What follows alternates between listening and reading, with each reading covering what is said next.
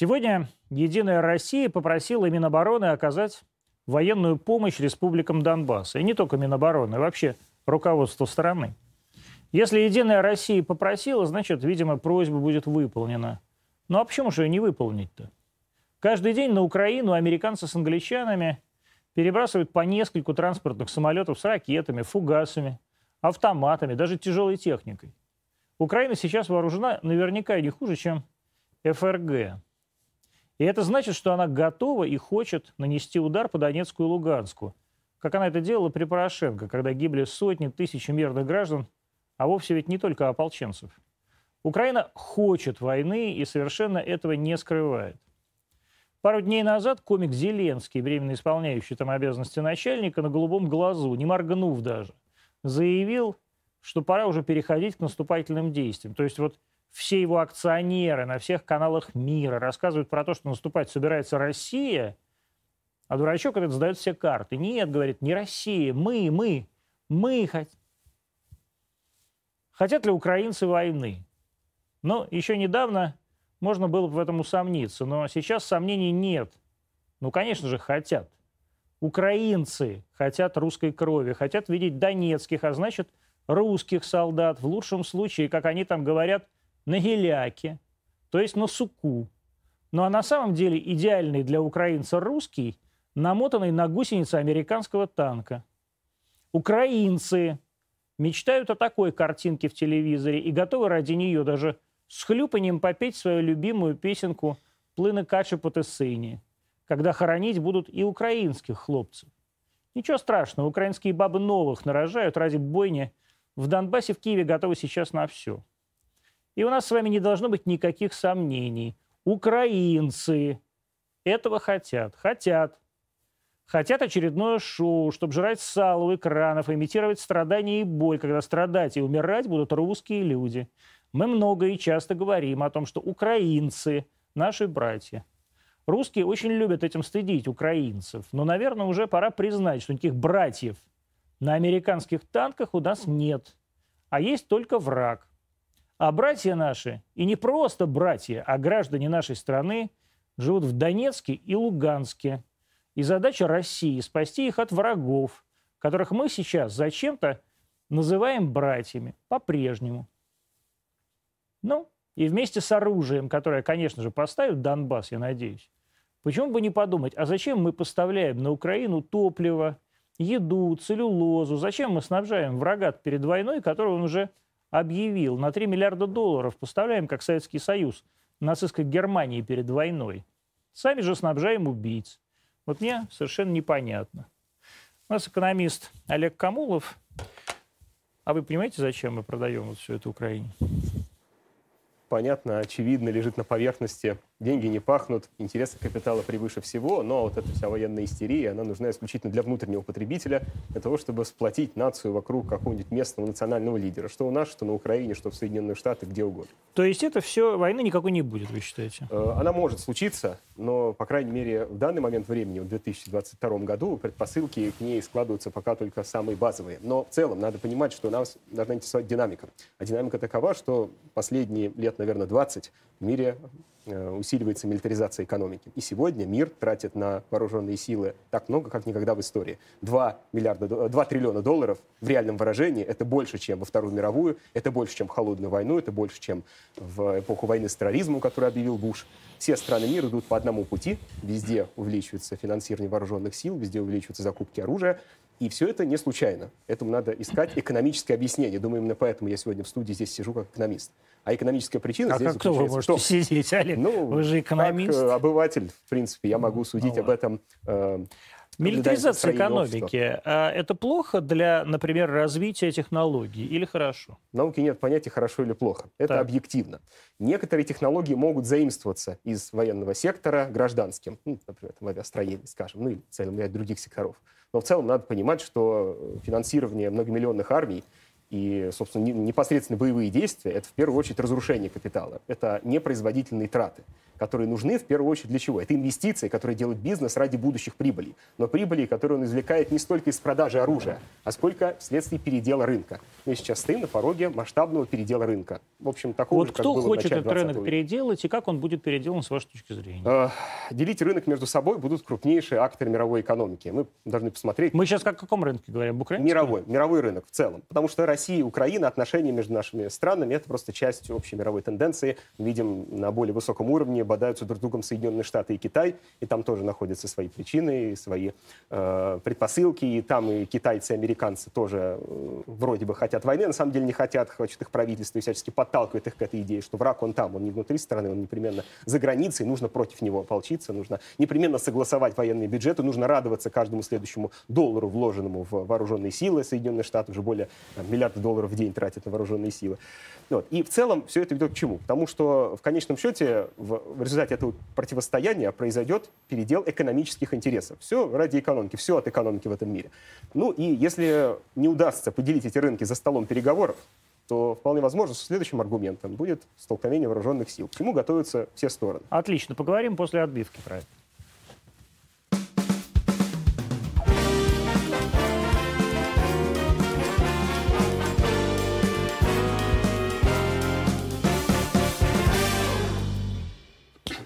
А вы, Олег, хотите войны? Нет, ни один здравомыслящий человек войны не хочет. Почему? Почему же тогда так много людей хочет войны? Да не хотят люди войны. Простые люди войны не хотят. Ни да? одного простого человека, ну, по крайней мере, не одурманенного какой-нибудь государственной пропаганды, войны не хочет. Ни русские не хотят войны, ни советские, ни украинские, ни американские трудящиеся войны не хотят. Простой человек хочет простого семейного счастья. Ну, большинство из нас трудящиеся. Даже вы, то наемный работник. Ну, безусловно. Ну, так что мы с вами из одного Мы класса. Тоже трудящиеся. Да, конечно. Ну, слава богу, хотя бы я трудящийся. Ну, если вы наемный работник, если вы не овладеете владеете капиталом и продаете свой труд, и тем самым живете. Вы наемный работник. И вам не нужна война, я уверен. Давайте с вами поспорим. А кому нужна война?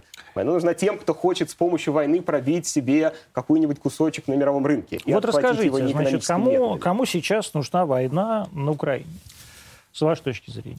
Война э, на Украине э, конкретно не... Я бы не взял Украину из общей мировых трендов. Ну, погодите. Вот сейчас, давайте, сейчас мы говорим про Украину непосредственно. Украина – это один из театров военных действий, потенциальных театров военных действий, где будет решаться э, противостояние между российским капиталом, который все еще, несмотря на свою уже слабость и деградацию периферийную, продолжает претендовать хотя бы на господство на постсоветском пространстве, и европейским капиталом, американским, который хочет и отсюда российский капитал выдавить. И, конечно, Украина – это крупнейшее геополитическое поражение России, российского капитала, но все-таки какие-то связи остались, зацепки есть, есть какие-то фантомные боли, которые подталкивают российский империализм к тому, чтобы и там, на Украине, свои интересы, ну, хоть как-то защитить, хоть частично. Хотя, конечно, я очень сомневаюсь э, в перспективах российского капитала. То есть вы считаете, что русские не смогут э, не русские, удержать? Ну, слушайте, причем здесь русские или там американские? Мы говорим о представителях правящего класса российского, неважно, какой они национальности. Даже не важно, какой, какого они гражданства, потому что у них, наверное, всех есть российские паспорта, но я думаю, что будущее они ассоциируют не с Россией, а где-нибудь с Лазурным побережьем или Лондоном. Поэтому не так важно. У капитала нет национальности, это международное глобальное явление. И этот капитал между своими кланами пытается поделить мировой рынок. И Украина — это просто маленький кусочек этого мирового рынка. И на самом деле то, что происходит на Украине, это мелочь. Намного более серьезные дела решаются в противостоянии Соединенных Штатов и Китая. Они делят уже рынки покрупнее. Европейский рынок, Африку, Латинскую Америку, где сталкиваются напрямую интересы китайских корпораций. Мы поговорим еще про Америку с Китаем, но тем не менее... Украина, вы считаете, является таким просто маленьким кусочком для выяснения глобального капитала, ну, то есть американского капитала, как вы говорите, с периферийным капиталом, то есть с российским капиталом? Ну, да. То есть Украина — это по Бжезинскому просто такой плацдарм для уничтожения России как... А, ну, я не знаю, как вы, вы будете спорить, наверное, с понятием государства, поскольку вы считаете, что все это, а, так сказать, мировой империализм. Нет, ну почему же? Государство выражает интересы какого-то национального капиталистического клана. Несмотря на то, что наши олигархи, возможно, их там дети, может, и по-русски не говорят. Да говорят, быту. говорят. Ну, и в внуки, быту говорят. В, может, внуки не будут говорить по-русски. Но их капитал здесь, их пастбище, их место для охоты — это Россия. И они его, конечно, будут защищать. И государство играет роль дубинки, с помощью которой они свои территории, свою сферу влияния будут всячески охранять. И в данном случае происходит попытка поделить новое поле для охоты, новые угодья, Украину. Получится? Хорошо. Не получится? Насколько украинская экономика важна американцам и русским? Вот для кого она важнее? И что из себя она представляет? Трудно сказать, кому важнее. чем больше, тем лучше. Нет предела этим аппетитам. Но, очевидно, для российского капитала вопрос стоит более остро, поскольку э, он уже воюет на своей территории. Для Соединенных Штатов это постепенная там, попытка отодвинуть границы все дальше и дальше от Вашингтона, а для российского капитала это сужение сферы его влияния, которая, вообще-то говоря, в девяностые годы считалась его поприщем, его вотчиной. Но в силу слабости, в силу компрадорского своего характера, в силу периферийности... Что это... такое компрадорский характер? Это у вас марксистская такая... Компрадорская буржуазия. Чем да, отличается да. периферийная буржуазия от буржуазии? Люди же уже не знают, люди не сдавали ну, все очень теорию просто. марксизма. Если, например, в соответствии вот с классическим историческим материализмом в Европе буржуазия выступает выступала двигателем прогресса и вытянула экономику из феодального состояния в капиталистическое, осуществляла инвестиции в основной капитал, создание производственных мощностей и формировала рынки, то в России буржуазия выступала в роли компрадорского элемента в экономике. То есть что такое компрадор? Посредника в продаже российских ресурсов западному покупателю. Угу. Живут они на проценты, не заинтересованы ни в каком развитии, поэтому, как и сто лет назад, мы, по сути, имеем ту же самую буржуазию. Ну, конечно, несколько изменений претерпела в, по результатам там, политических событий двадцатого века, но ее геополитическая сущность осталась той же. Это посредник, который живет своими сиюминутными, текущими, рентными интересами. Это рантье. А значит, они вполне, я думаю, готовы даже и согласиться и на потерю Украины, там, и Грузии, и всех остальных, и Молдавии, и Приднестровья. Если уж там возьмут за жабры, они это сдадут. Ну, потому что Россия необъятная, ресурсов хватит еще на много десятилетий вперед. И если им дадут молча, спокойно сидеть на трубе и, обеспечивая здесь порядок, снабжать Западную Европу российским газом, я думаю, их это устроит. Но все-таки иногда одним глазком они поглядывают на соседнюю территорию. А вдруг можно? А вдруг вот мы переступим через границу, и нам ничего за это не будет. И мы себе дополнительный кусочек в нашей бизнес-империи добавим. Добавим. Ну, не добавим, ладно, ничего страшного. Ссориться они, уверен, не готовы с западным миром. А западный мир готов ссориться? Да. Ну, кто сильнее, тот и прав. Ну, как вот шантажист чувствует слабость своей жертвы, давит до конца. И здесь вопрос очень спорный. Надо или отказываться от своей компрадорской роли, на что они не способны. Ну, кто отдаст свои капиталы, вложенные в футбольные клубы Западной Европы? Кто вернет своих детей из лондонских университетов? Не, не вернут. Ну, а тут вопрос. Возвращайте, или или суки, надо... детей своих из Западной Европы. Вам говорил начальник много раз уже. Ну, это призывы бесполезны, его сыны не там.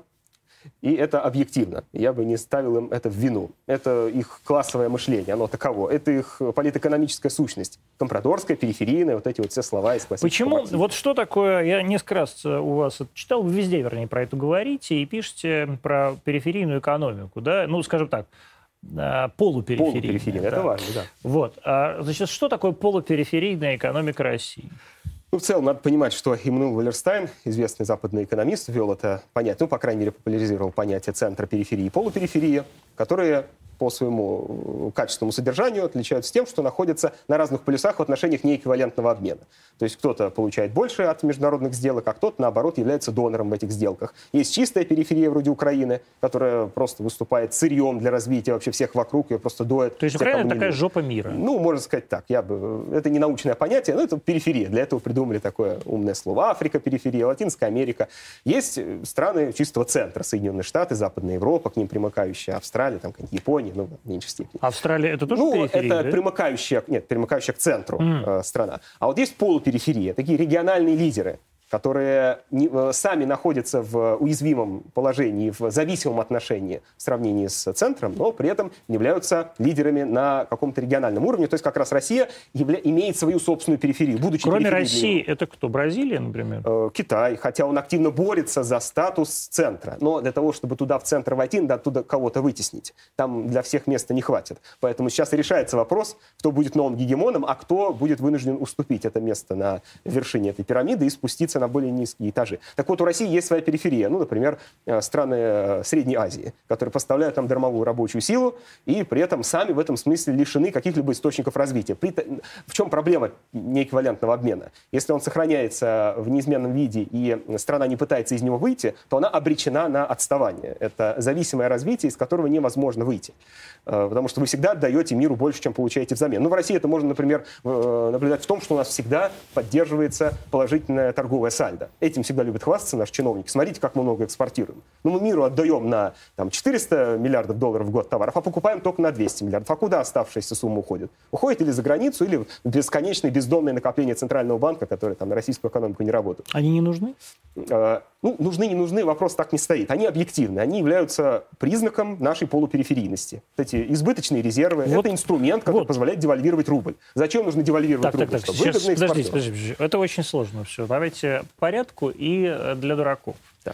Значит, смотрите, сегодня, просто это я тоже читал в ваших интервью э, и слушал в вашем прекрасном, э, на прекрасном вашем YouTube-канале э, по поводу инфляции, да, там, так сказать, девальвации русской, э, русской валюты, национальной валюты, рубля. Вот сейчас э, мы видим, что сегодня уже доллар, чего, восемьдесят восемьдесят, да, долларов сейчас уже, даже больше восьмидесяти. Вот сегодня на фоне всей милитаризации только что посол Салливан пятнадцать минут назад вошел в главное здание Министерства иностранных дел на Смоленской площади. А, то есть с каждым часом, на, чем больше, так сказать, да, идет эскалация вот этой всей военной темы, тем рубль падает. А кому это выгодно и причем тут национальные запасы? Не спасают ли национальные запасы на самом деле русских людей? Не спасают. Ну, попытаюсь не отвечать целой лекции, хотя это сложно. Я привык к полуторачасовым форматам общения со студентами в университете. Ну, буквально в двух словах. Что такое резервы, валютные резервы государства, зачем они нужны? Они нужны для того, чтобы балансировать валютный рынок. Валютный курс складывается под воздействием спроса и предложения на валюту. Вот почему у нас доллар стоил, стоил семьдесят рублей, а сейчас восемьдесят рублей? Ну, потому что долларов стало меньше на валютном рынке, доллары из экономики уходят, и, значит, рубль дешевеет относительно доллара. Чем товара меньше, тем он дороже. Там, доллара меньше, он в рублях стоит дороже. В целом, для периферийной экономики, экспортоориентированной, такой как Россия, ее этой экспортно-ориентированной части российским экспортным сырьевым олигархам выгодно иметь дешевый рубль. Почему? Потому что за тысячу долларов, полученных от экспортной сделки за рубежом, он может получить или три тысячи рублей, если доллар стоит там, три рубля, или может получить в десять раз больше, если рубль в десять раз дешевле. То есть чем дешевле рубль относительно доллара, тем больше рублей от конвертации долларов, полученных за границей в рубли, он получает. Этими рублями они потом платят налоги, то есть, по сути, рублями, полученными из ниоткуда. Почему из ниоткуда? Потому что ныне нынешний курс валюты, ну вот тот, который сложился сейчас, он в значительной степени является курсом рукотворным. На него активно влияет государство, всячески изымая доллары с валютного рынка, складывая их в резервы и создавая дефицит долларов. Но вот сейчас, вчера буквально, Центральный банк начал да, продавать доллары. Я поясню, да. Общая логика, вот мы посмотрим на там, динамику рубля за последние тридцать лет и обнаружим, что доллар, рубль постоянно девальвируется, обесценивается относительно доллара. И этот тренд, он линейный практически. Но он не может быть бесконтрольным. Государство, оно, конечно, чтит интересы олигархов, но при этом должно понимать, что в целом нужно и обеспечить некоторый экономический баланс, устойчивость, не допускать какой-то гиперинфляции, поскольку это разбалансирует экономический механизм и навредит самим же экспортным олигархам. Поэтому рубль надо девальвировать постепенно. Нельзя допускать очень резких обвалов. Поэтому иногда в две тысячи четырнадцатом году или вот сейчас Центральный банк достает из загашника доллар, а долларов у нас шестьсот с лишним миллиардов. Так много, что просто некуда их потратить. А их и не тратят, только копят и копят. Народ беднеет, а резервы копятся. Зачем? Потому что эти резервы, они очень редко используются для того, чтобы их вбрасывать на рынок. Только когда нужно удержать курс рубля от слишком сильного падения. Вот сейчас семьдесят восемьдесят, слишком резкое падение, экономика получает шок, безработица и рост цен, и может э, э, экономический рост сократится, и это навредит и добыче полезных ископаемых тоже. Но как только эта ситуация смягчится, как только стабилизируется курс, э, и когда внешние вызовы для нашей экономики станут более мягкими, Центральный банк и Министерство финансов продолжат изымать доллары с валютного рынка. А что это за доллары? Это доллары от нефти полученные. Мы нефть, они нефть на внешнем рынке продают, потом доллары в Россию привозят, а Центральный банк половину себе забирает, чтобы долларов поменьше было в экономике, а чтобы доллар подороже был. И вы тогда... себя как-то не ассоциируете с, с этими людьми? Ну, конечно, нет. Это нет? Не, То есть я вы, себя не ассоциирую. Вы трудовой Никого человек. Из других э, трудящихся наших граждан не ассоциирую. Потому а что... они не трудящиеся? Ну, это паразиты социальные, что вы. Это же рантье. Это даже не бизнес, это даже ну, капитал в очень таком примитивном виде. Ну, кто такой рантье? Тот, который, это, конечно, капиталист, но капиталист вот самый, чем самый тогда хорошо? Масс. Чем, с вашей точки зрения, русский капиталист, ну, российский капиталист отличается, например, от капиталиста американского? Ну, фундаментально ни с чем. Они близнецы-братья. Так, но, видимо, никакого, не совсем близнецы. И, никакого Илона Маска не было бы без э, Потанина. Потому что все американские и там, европейские капиталисты в первую очередь это финансовые спекулянты, ну, хотя есть и промышленные капиталисты, но в конечном счете они все пасутся на западных финансовых рынках. А западные финансовые рынки наполняются российским капиталом. Отток капитала из России, исчисляемый десятками миллиардов долларов в год, а в некоторые годы и сотнями, это же капитал, уходящий на западные финансовые рынки. Европейский, американский. Он создает там финансовые пузыри, он там приводит к укреплению котировок западных ценных бумаг, и именно эти деньги обогащают американских эл эн эф-масков. Поэтому не было бы американского олигархата без российского. Они являются частью одной системы. Поэтому говорить, кто лучше, а кто хуже, невозможно. Нет, но все же, тем не менее, судя по тому, что вы говорите, никакие не близнецы и не братья. Ну да, это часть а... одной системы, да. А. Это взаимосвязанные элементы. Невозможно выдернуть кого-то одного из этой системы, оставив всю систему неизменной. Они нужны друг другу. Поэтому в конечном счете они договорятся. Почему вы вдруг стали социалистом? Вы молодой человек, кандидат наук, преподаете даже вроде в каком-то государственном вузе. С какого перепугу вы вдруг решили стать не либералом, а вот весь, всю эту нести ахинею про трудящихся? Там, и так ну, вот как раз именно потому, что я смотрю на это не обывательскими глазами, так. а точки, с точки зрения исследователя. Я еще, вообще говоря, в Российской академии наук тружусь, и статьи там пишу и публикую в научных журналах. И научный взгляд на окружающий нас мир через призму политической экономии — это целая наука в современном мире. Это Но очевидно, что там либеральный монетаризм — это тоже современная наука. Да? Да, и, и, эти, и эти люди школы, тоже, да. да эти научные школы находятся друг с, другом, друг с другом в научном диспуте. И да. мне представляется вот. позиция марксистской политической экономии более убедительной. Ну, вам тридцать два года, правильно я понимаю? тридцать два. Три. Три уже, да? Да, да. Я тридцать старый. тридцать три года вам, Олег. Вот как вы, такой молодой человек, в сравнении со мной, вдруг заразились всеми этими марксистскими идеи. Ну, я же из девяностых, там невозможно Нет, было из... не пропитаться классовой ненавистью. Нет, ну, слушайте, ну, я родился в восемьдесят восьмом году. Ну, вот и все мое детство происходило так. в э, каком-то таком социальном кошмаре, когда я видел нищих людей на улице, э, детей, у которых там шприцы из вен торчали. Ну, что глупости При... говорите? Вы да, откуда сами? В Москве. Я это видел в Москве на Цветном бульваре. Ну, слушайте, кошмар. То есть вы на Цветном бульваре жили, да? Нет, я в школу ходил на Цветном бульваре. Вы, то есть вы блатной московский мальчик Нет, с, из центровой школы? И в школу И как, вот я расскажите, из вот северо-восточного округа. Вот все вы это, значит, какой-то, как, какие-то лозунги марксизма. Вот я видел Нет, этих со шприцами торчащими детей, Нет. голодающих людей. Я из девяностых, хотя вам в девяностом году было два года. Да, но в девяносто восьмом ну, мне было десять лет. Отлично. Я был вполне уже да. наблюдательный Нет, Наблюдательный мальчик. был я, потому что я, я всю зарплату в девяносто восьмом потерял в газете «Коммерсант». А, тем не менее, вы вот как экономист, как да, пришли к этому марксизму в экономической своей, в экономических своих убеждениях? Ну, это же постепенный процесс. Помимо шприцов, ну, вот, у детишек, торчащих в детстве это было классное за... негодование и социальная ненависть. Ну, в какой момент? Вот вспомните, вот, когда, Помню, когда, подождите, когда, когда, когда, вы, когда вы стали вот прям ненавидеть, ненавидеть богатых? Да я не ненавижу богатых. Да. Богатый слишком широкое понятие. И вообще слово «ненависть», оно здесь применимо только в политическом смысле. А я-то себя вижу исследователем. И я смотрю на вещи объективно, с научной точки зрения. Вы и... сами сказали. Да. Ну, так когда я не занимался наукой, мной двигала классовая ненависть. Да. Но класс там с восьмого, когда начал интересоваться историей... Классовая имеется в виду, да. видимо, да, восьмого класса. Социально-классовая. А когда начал интересоваться историей в школе, ну, как-то уже попытался через призму исторической науки на это смотреть. А потом в институте экономику увлекся. А потом в аспирантуру пошел и работал в академии наук. Как вы в экономическом вузе, да, вдруг стали марксистом? Ну, читал книжки умные. Погодите, в ситуации, когда, очевидно, совершенно, что абсолютное большинство людей ну, ваши убеждения не разделяют в вашей профессии. Ну, скажем так, в тот период, двухтысячные годы, когда учился в университете, вообще никто никаких взглядов не исповедовал. Я был один, наверное, ну или там два, может быть, политизированных человека на всем курсе из ста пятидесяти человек. То есть все остальные люди просто хотели работать в «Газпроме». Да, там, купи «Мазду» в кредит и не парься, что ты там с этой политикой. Ну, пытался разобраться, было просто искренне интересно. Ну и все. А потом этот интерес перерос в профессию. Я совмещаю приятное с полезным. Ну вот расскажите, тем не менее, что послужило действительно такой вот научный, э, научным толчком? Ну, книги. Да? Конечно, книги. книги. Книги, которые мне вовремя посоветовали грамотные люди. Мои преподаватели. Это кто?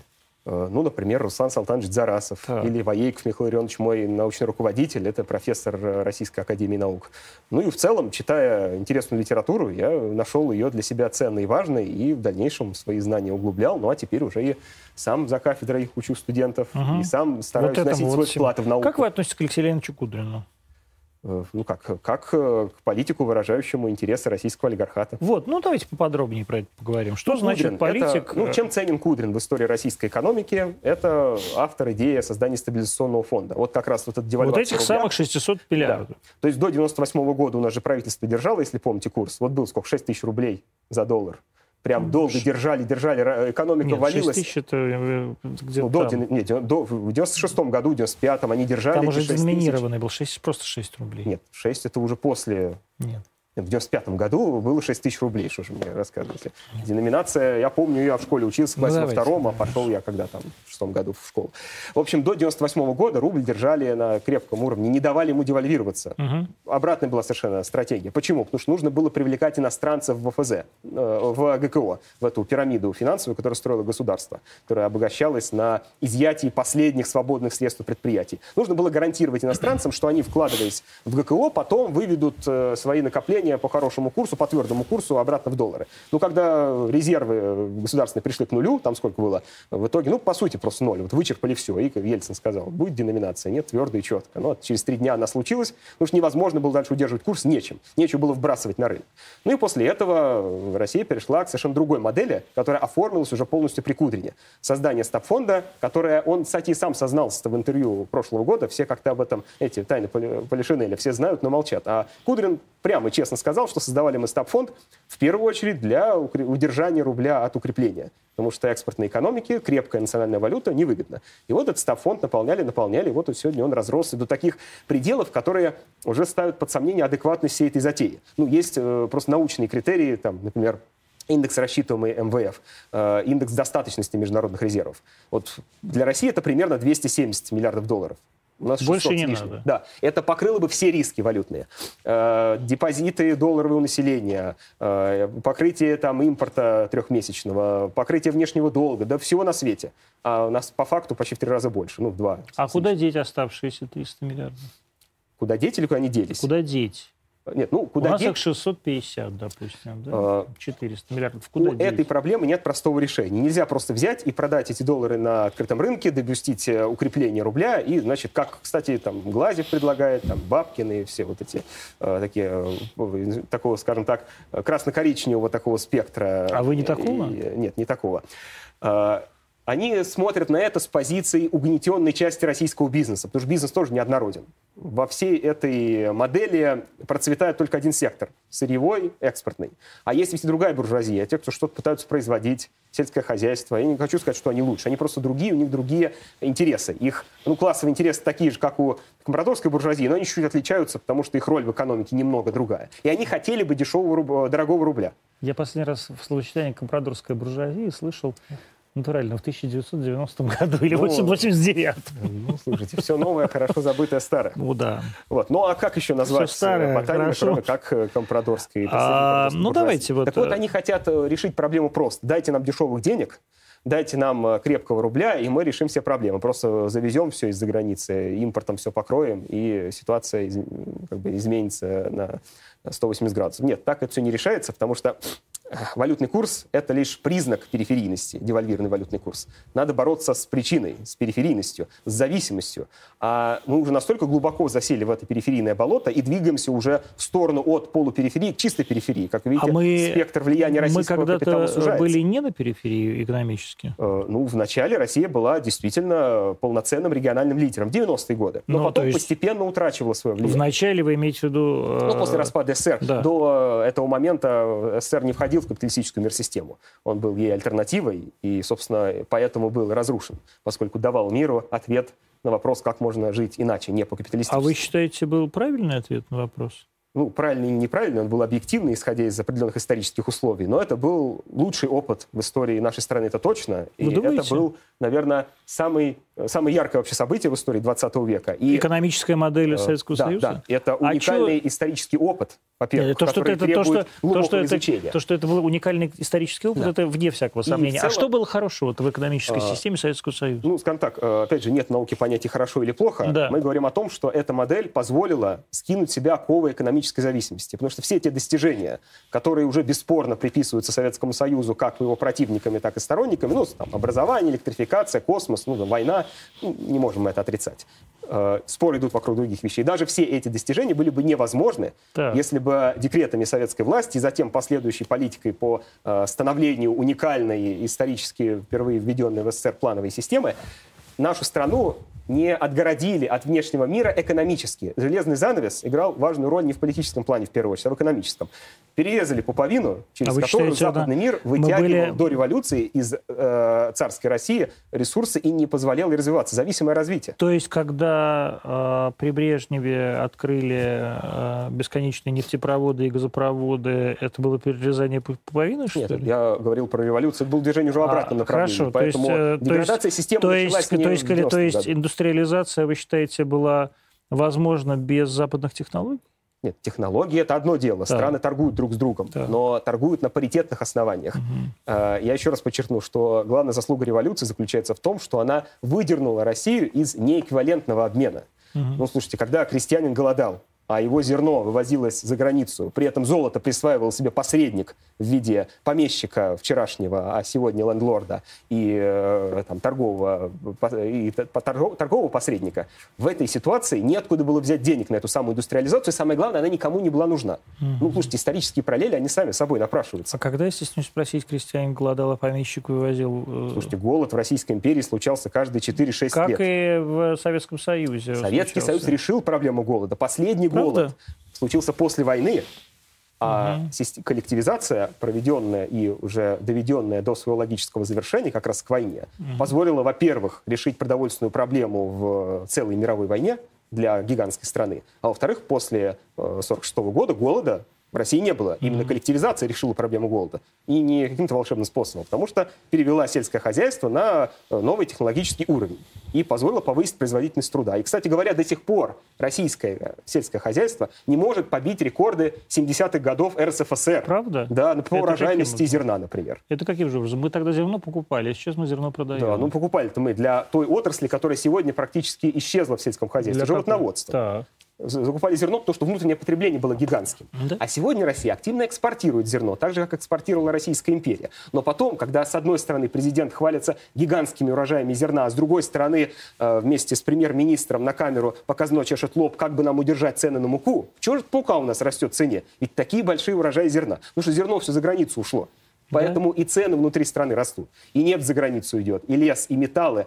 И имея гигантский объем производства, хотя и тем не менее уступающий семидесятым годам, мы не можем сами себя обеспечить этой же продукцией. Не Чем? Мы, правда, лесом и металлом мы не можем? Да, ну знаете, как металл подорожал. Вдвое. При Но, том, что металлурги подождите. наши... А это не потому, что... Подождите, это не то, что потому, что мы часть открытого рынка, и у нас как бы да. просто цены эквивалентные. Да, совершенно верно. Но будучи частью открытого рынка, мы на этом рынке сидим не за столом с респектабельными господами. Так. Нам уготовлено место на кухне. Мы обслуга. Мы снабжаем более развитые и богатые страны ресурсами, себе в убыток. Именно поэтому металлурги, как я сказал, российские, переместились с шестого на пятое место в мире по производству металла, а металл на российских стройбазах подорожал вдвое. Это я могу сказать как дачник, который строит... А там, в долларовом эквиваленте он насколько подорожал? И в, в долларом, естественно, подорожал. Так именно потому, что внешняя цена является более привлекательной. А самое-то главное, что потом эту долларовую нет, нет, цену нет. можно выгодно конвертировать в рубли по девальвированному курсу. Внешний рынок становится приоритетным для российского компрадорского буржуа. Его развитие страны не интересует, его интересует заработок. И, естественно, законы рынка толкают его продать товар кому? Тому, кто больше заплатит. А заплатит больше европейский покупатель, потому что он платит в евро или в долларах, в твердой валюте, а не российский э, там, Каким дачник. образом вы дачник? Да? Ну, думаю, что российский дачник переживет. Ну, знаете ли, скажу, что это большой каким, удар по каким образом, каким образом вы собираетесь бороться с компрадорской буржуазией и вводить Россию из так, полупериферийного состояния? Моя роль здесь очень скромная. Бороться должен народ, а для так. этого он должен осознать свои классовые интересы. Знаете, вот там у Канта «Вещь в себе», там «Вещь для угу. себя» и... Развилось это в марксизме от класса к себе, класс, класс для себя. Вот российский наемный работник, пролетарий, он сейчас класс в себе. Он не чувствует, не осознает своих классовых интересов. Люди разобщены, не умеют действовать коллективно, не умеют защищать свои права даже на самом низовом уровне. Какие там забастовки, какая там борьба с пенсионной реформой, какой там выход из периферийного состояния. Под окном рубят деревья, уничтожают детскую площадку для какой-нибудь парковки административного здания или бизнес-центра, ну, люди смотрят молчаливо из окна. А что я могу сделать? Не хотят, не умеют, боятся бороться за свои права. И поэтому получают по заслугам. Поэтому здесь, к сожалению, нам жизнь преподносит этот урок, что ничего просто так в мире не бывает. За все нужно бороться, за все хорошее в этом мире.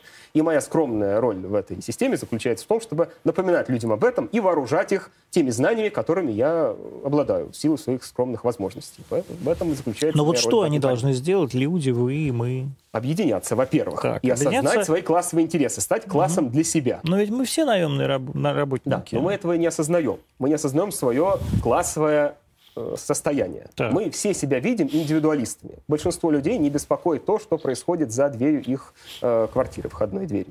Это большая проблема. До тех пор, пока мы разобщены и не умеем коллективно отстаивать свои интересы, э, мы будем э, биты всегда. Но это законы жизни, иначе не бывает. Никто за нас не придет и ничего не сделает. Как бы не хотелось верить в доброго царя, стоит лишь поставить галочку на выборах бюллетеня, и он все за нас красиво сделает. Нет, такого не бывает, и такого никогда в истории не было. Всегда выборы или какие другие политические события просто подтверждают и закрепляют расклад классовых сил. Но сначала эти силы должны сложиться. А для этого нужна большая работа. И просветительская, и пропагандистская, и организационная работа. Поэтому я всячески приветствую всех э, депутатов в низовых собраниях, куда еще может пройти прогрессивный человек, желающий помочь трудящимся самоорганизоваться. Я приветствую все э, инициативы по созданию прогрессивных профсоюзов, информационно их поддерживаю. Ну, а сам пытаюсь вот также снабжать людей э, знаниями и, и теми идеями, которые позволят им с этого пути не сбиться. Вот вы сказали, что Глазьев э, как, как красно-коричневый, ну, да? Может быть, а... я его оскорбил в этом смысле. Ну, такой, я, скажем так, говоря, не... национал-патриотического такого. А чем вы не национал-патриотический? Чем вы отличаетесь от Глазьева? Ну, в том, что я не считаю, что можно, оставаясь в рамках капиталистической системы, сделать ее лучше. Я не социал-демократ, я коммунист по своим убеждениям, а разница вот между этими политическими группами, которые имеют общий корень исторический, все-таки весьма существенна, которая и проявила она себя как раз накануне и в разгар Первой мировой войны, когда социал-демократы европейские проголосовали за военные бюджеты своих правительств, а вот только коммунисты, более радикальное крыло социал-демократов, сказали, к чему это ведет. Ну и, в общем, оказались правы, в этом смысле Ленин был большим провидцем. И сегодня, в общем, это различие фундаментально не, не, не поменялось. Есть реформисты, которые просто хотят сделать капитализм лучше.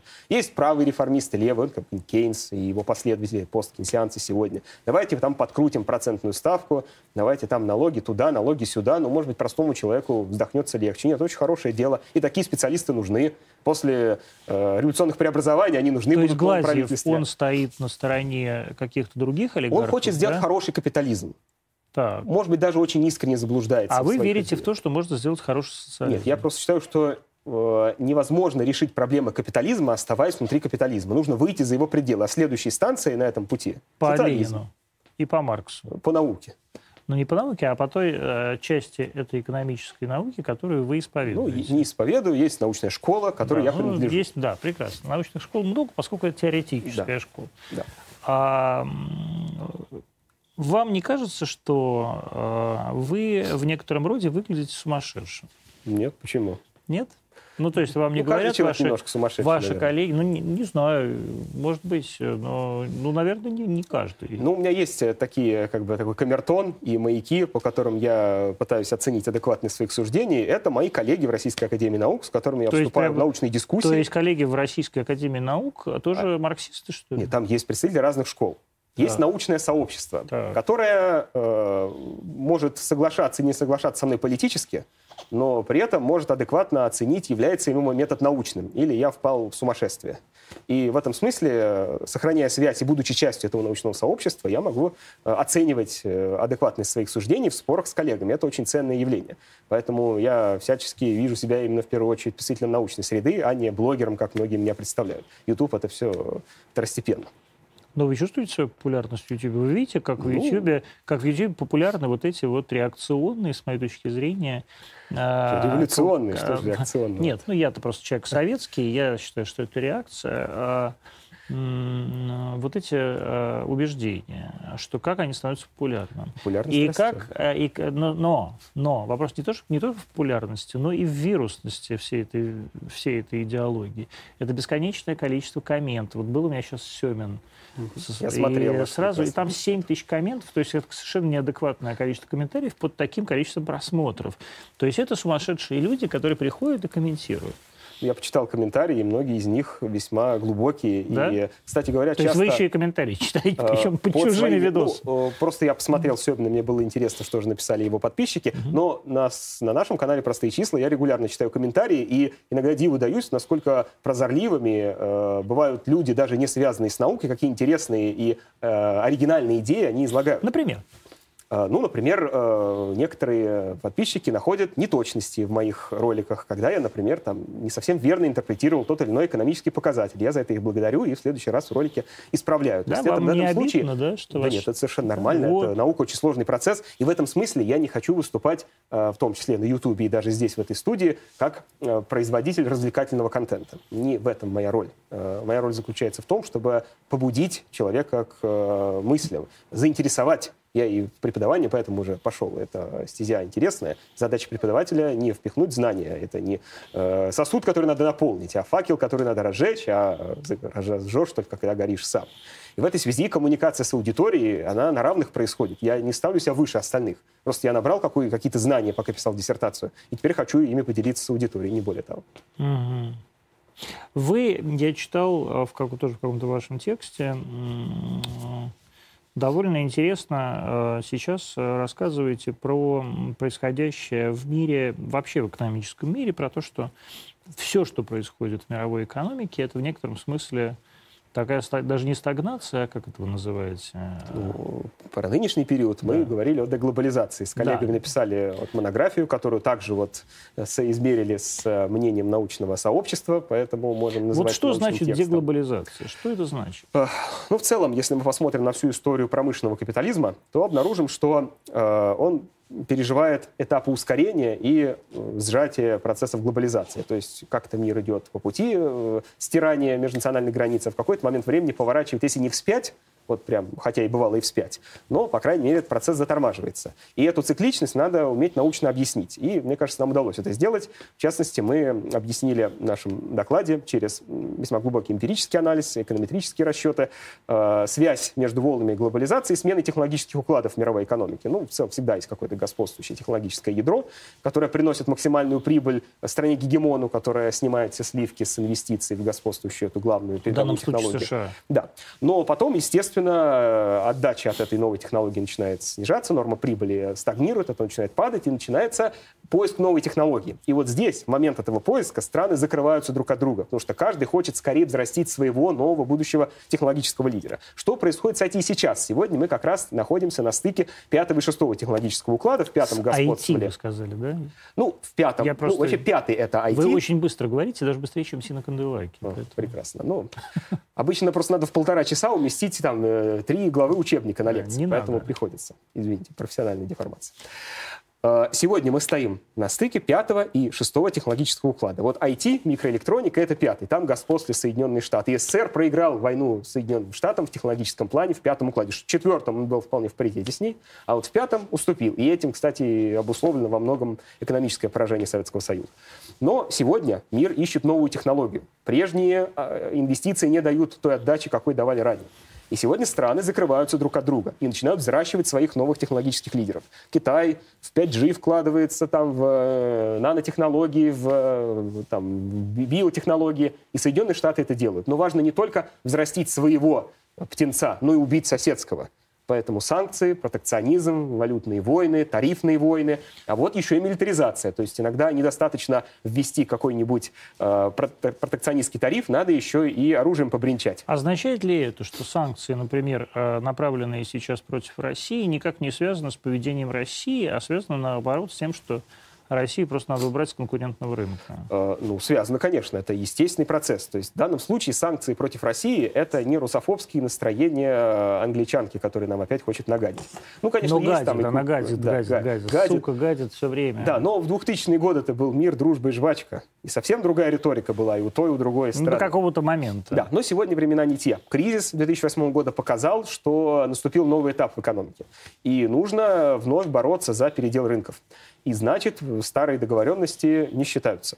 Поэтому обостряется политическая и экономическая борьба. И Крым, и все там прочие события, в результате которых ввели санкции, был просто поводом. Не было бы Крыма, прицепились бы к чему-нибудь еще. Да и сам Крым тоже говорит о том, что российский капитал пока еще чувствует вот эти фантомные боли полупериферийности и еще пытается претендовать на какое-то место на постсоветском пространстве. Но его всячески бьют по рукам, потому что есть уже куда более э, свирепые хищники, которые за то время, пока мы деградировали, наоборот, усиливали свое влияние в мире. Китайские, в первую очередь. Мы с Китаем поменялись местами в мировой экономике. Когда-то мы учили Китай, как строить их систему образования. Моя бабушка ездила в советской делегации и в и, Китай. И моя бабушка работала вот. в Китае, видите? Вот. И в Индию она ездила тоже. А сегодня мы должны у Китая поучиться, как строить систему образования и вообще экономику, и во многом они нас опередили. Как так получилось?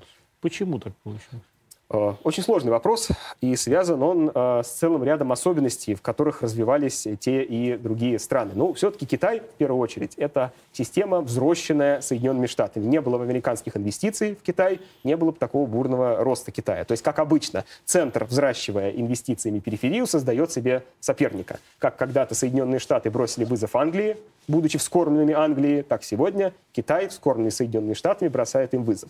Делали это американцы не по доброте душевной, а с целью эксплуатации дешевой рабочей силы в большом количестве. У нас такой рабочей силы нет, дешевой в таком количестве, и такой дешевый, такой дисциплинированный, и готовый за миску риса там, шить кроссовки денно и ношно, как это делал китаец в восьмидесятые и девяностые годы. У нас были ресурсы, хорошо разработанные, уже все инвестиции вложены, вся геология проведена, все трубопроводы лежат. Поэтому Россия нужно было просто под пятой вот так держать, чтобы там не особо дергались. И спокойно снабжали Европу газом, нефтью, лесом и всем остальным. А вот Китай, получив эти инвестиции, стал укрепляться, стал рас... плечи свои распро... расправлять. И сегодня уже пытается бросить вызов своему вчерашнему господину. Не уверен, что получится прямо сейчас, потому что хотя бы даже с точки зрения военных потенциалов Китай и близко не стоит со странами НАТО, а военные бюджеты там отличаются раз в десять. А вы думаете, вопрос в бюджете? Ну, это, это значимо, потому что, конечно, у Китая есть ядерное оружие, у Китая большое население, которое можно поставить под штык, но у Соединенных Штатов целая разветвленная сеть военных баз. Я небольшой специалист в области военной экономики, но в целом Соединенные Штаты именно большими инвестициями в вооруженные силы поддерживают свое экономическое могущество. И все верят в доллар не потому, что он так силен, а потому что сильна, сильна американская армия. То есть не будет сильна американская армия, не будет доллара как э, резервной валюты? Э, ну, я думаю, что э, это сильно подорвет влияние доллара, и мы видим сейчас, что, в общем-то, постепенно доллар начинает терять позиции. А вот, так что с ним, вот что с ним происходит, с долларом? От доллара постепенно отказываются, хоть очень медленно, в пользу других валют в международных сделках. Например, евро? Евро, юань, как вы видите, тоже поднимает Но голову, ведь и евро, и юань так или иначе привязаны к доллару. Ну, как привязаны? Прямой привязки нет. Все-таки мы же уже живем в рамках ямайской валютной системы. Прямой привязки Какой? нет. Ямайской. Ну, Это... была бреттон-вудская система, когда только доллар был привязан к золоту, а все страны свои курсы строили, исходя из отношений к доллару. А сейчас какая? Сегодня ямайская система. А что такое? Почему она ямайская? Ну, бреттон-вудская себя изжила. Нет, почему, отказали... почему она ямайская? Что произошло на Ямайке? Ну, просто договоренности были достигнуты а. международным мировым сообществом о том, что теперь мы живем в другой системе валютной. Ну, практически. А почему на Ямайке? Ну, я не знаю, где там, кто там с кем пил чай и подписывал эти договоренности. Mm-hmm. Меня интересует содержательная сторона. Заключается она То в том, что... То есть вы не что... знаете, почему она ямайская? Ну, потому что, ну, очевидно, от географического названия. Ну, вот, Но, да. да. понятно. Вот. Э, было решено отвязать, ну, не решено, а так просто уже случилось. Констатировали то, что э, заявили Соединенные Штаты. Доллар не привязан к золоту. Рубль к чему привязан? Ну, ни к чему. Это формально, это свободная валюта. Ну, претендующая на статус свободно конвертируемой, но, по крайней мере, Центральный банк утверждает, что рубль находится в свободном плавании. И при этом вот мы из, ново из новости в новость видим, что Центральный ну, банк подожди, решил нет, там что-то вот не покупать, чтобы курс не менять. Вот это очень для меня интересный вопрос. Значит, Значит, по бреттон-вудской системе доллар был привязан к золоту, а все остальные валюты к доллару. Правильно я понимаю? Совершенно верно. А сейчас, по вашей ямайской системе, когда вы говорите, что все отделилось, оно к чему сейчас стало привязано-то?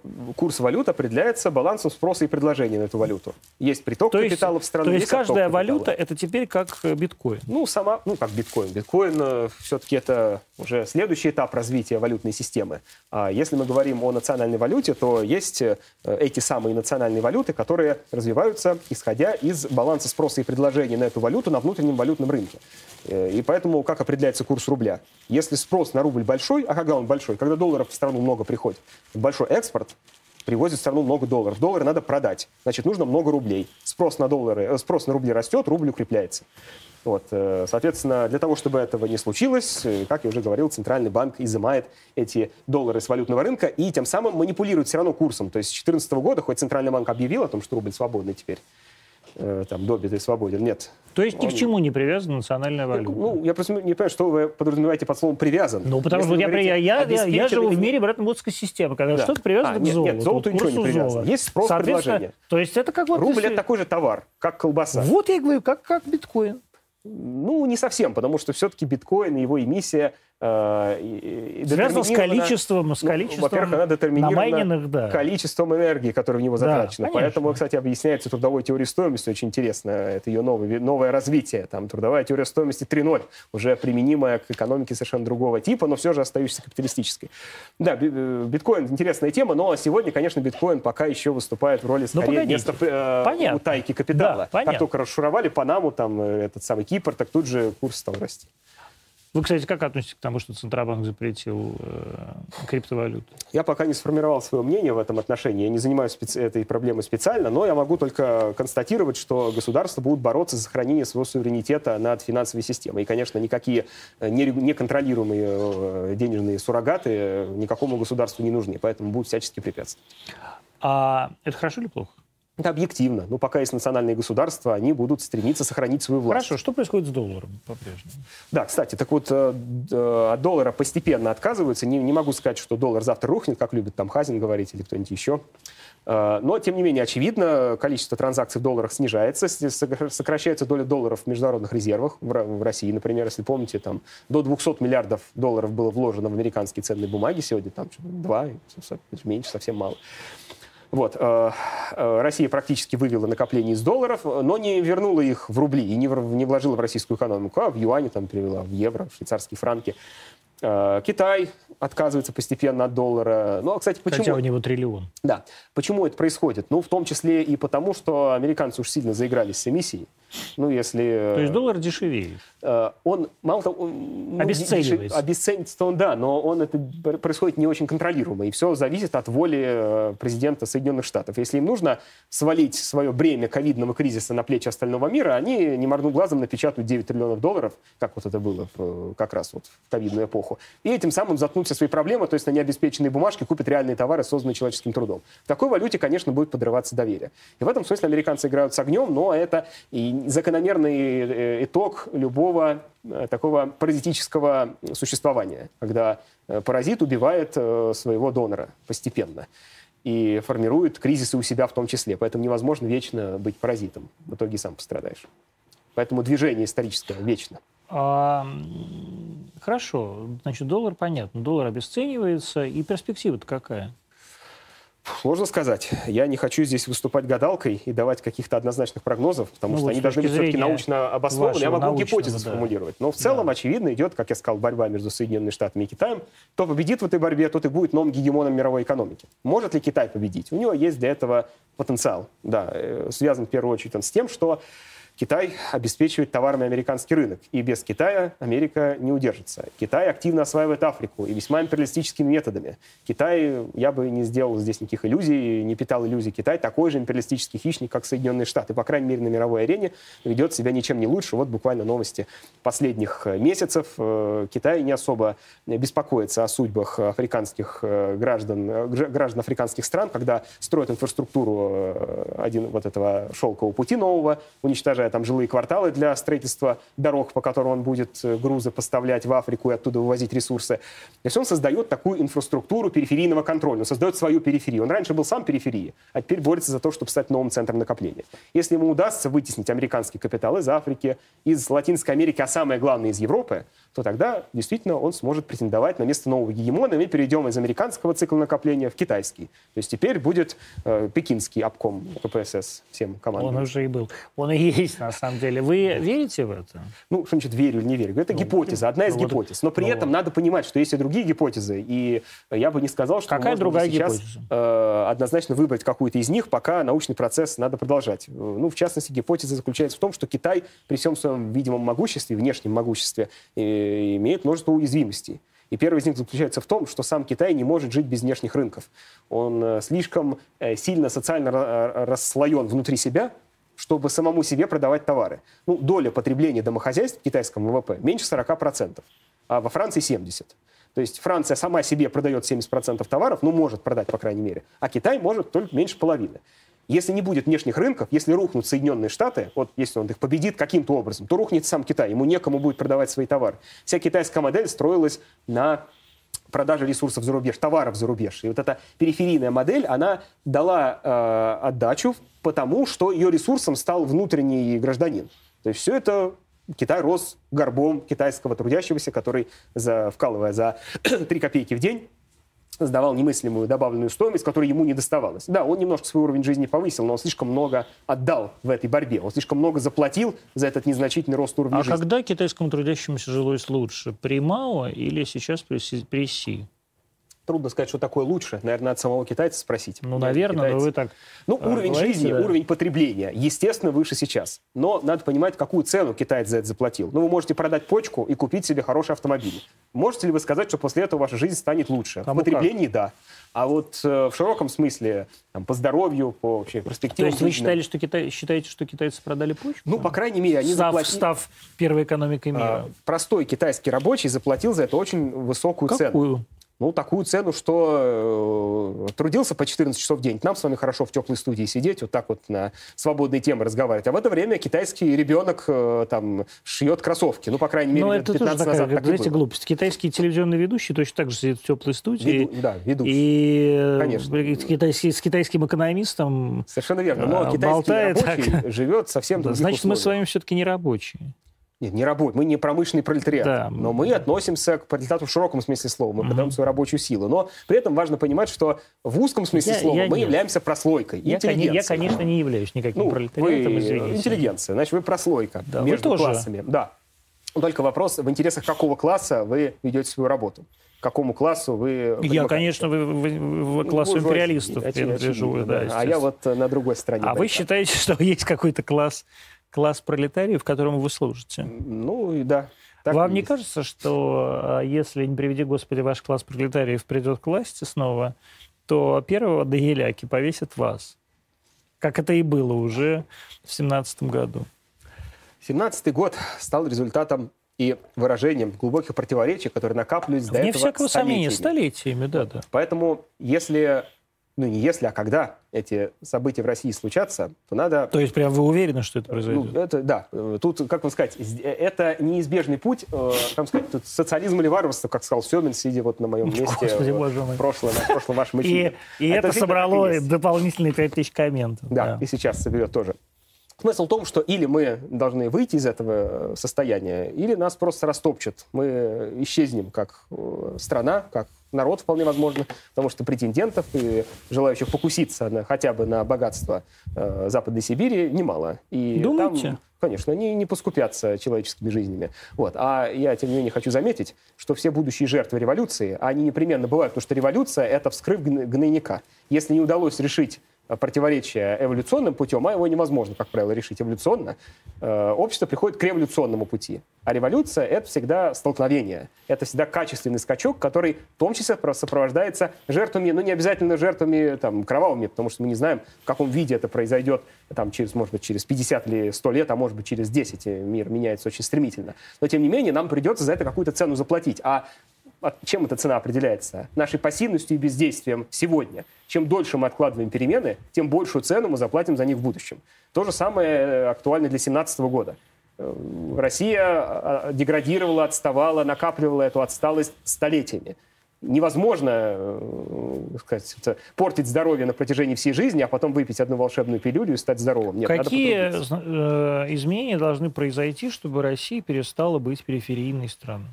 Для этого нужен целый ряд экономических преобразований, направленных на отделение России от э, отношений э, экономической зависимости. Для этого нужно осуществить целый ряд преобразований внутри, связанных с перераспределением собственности.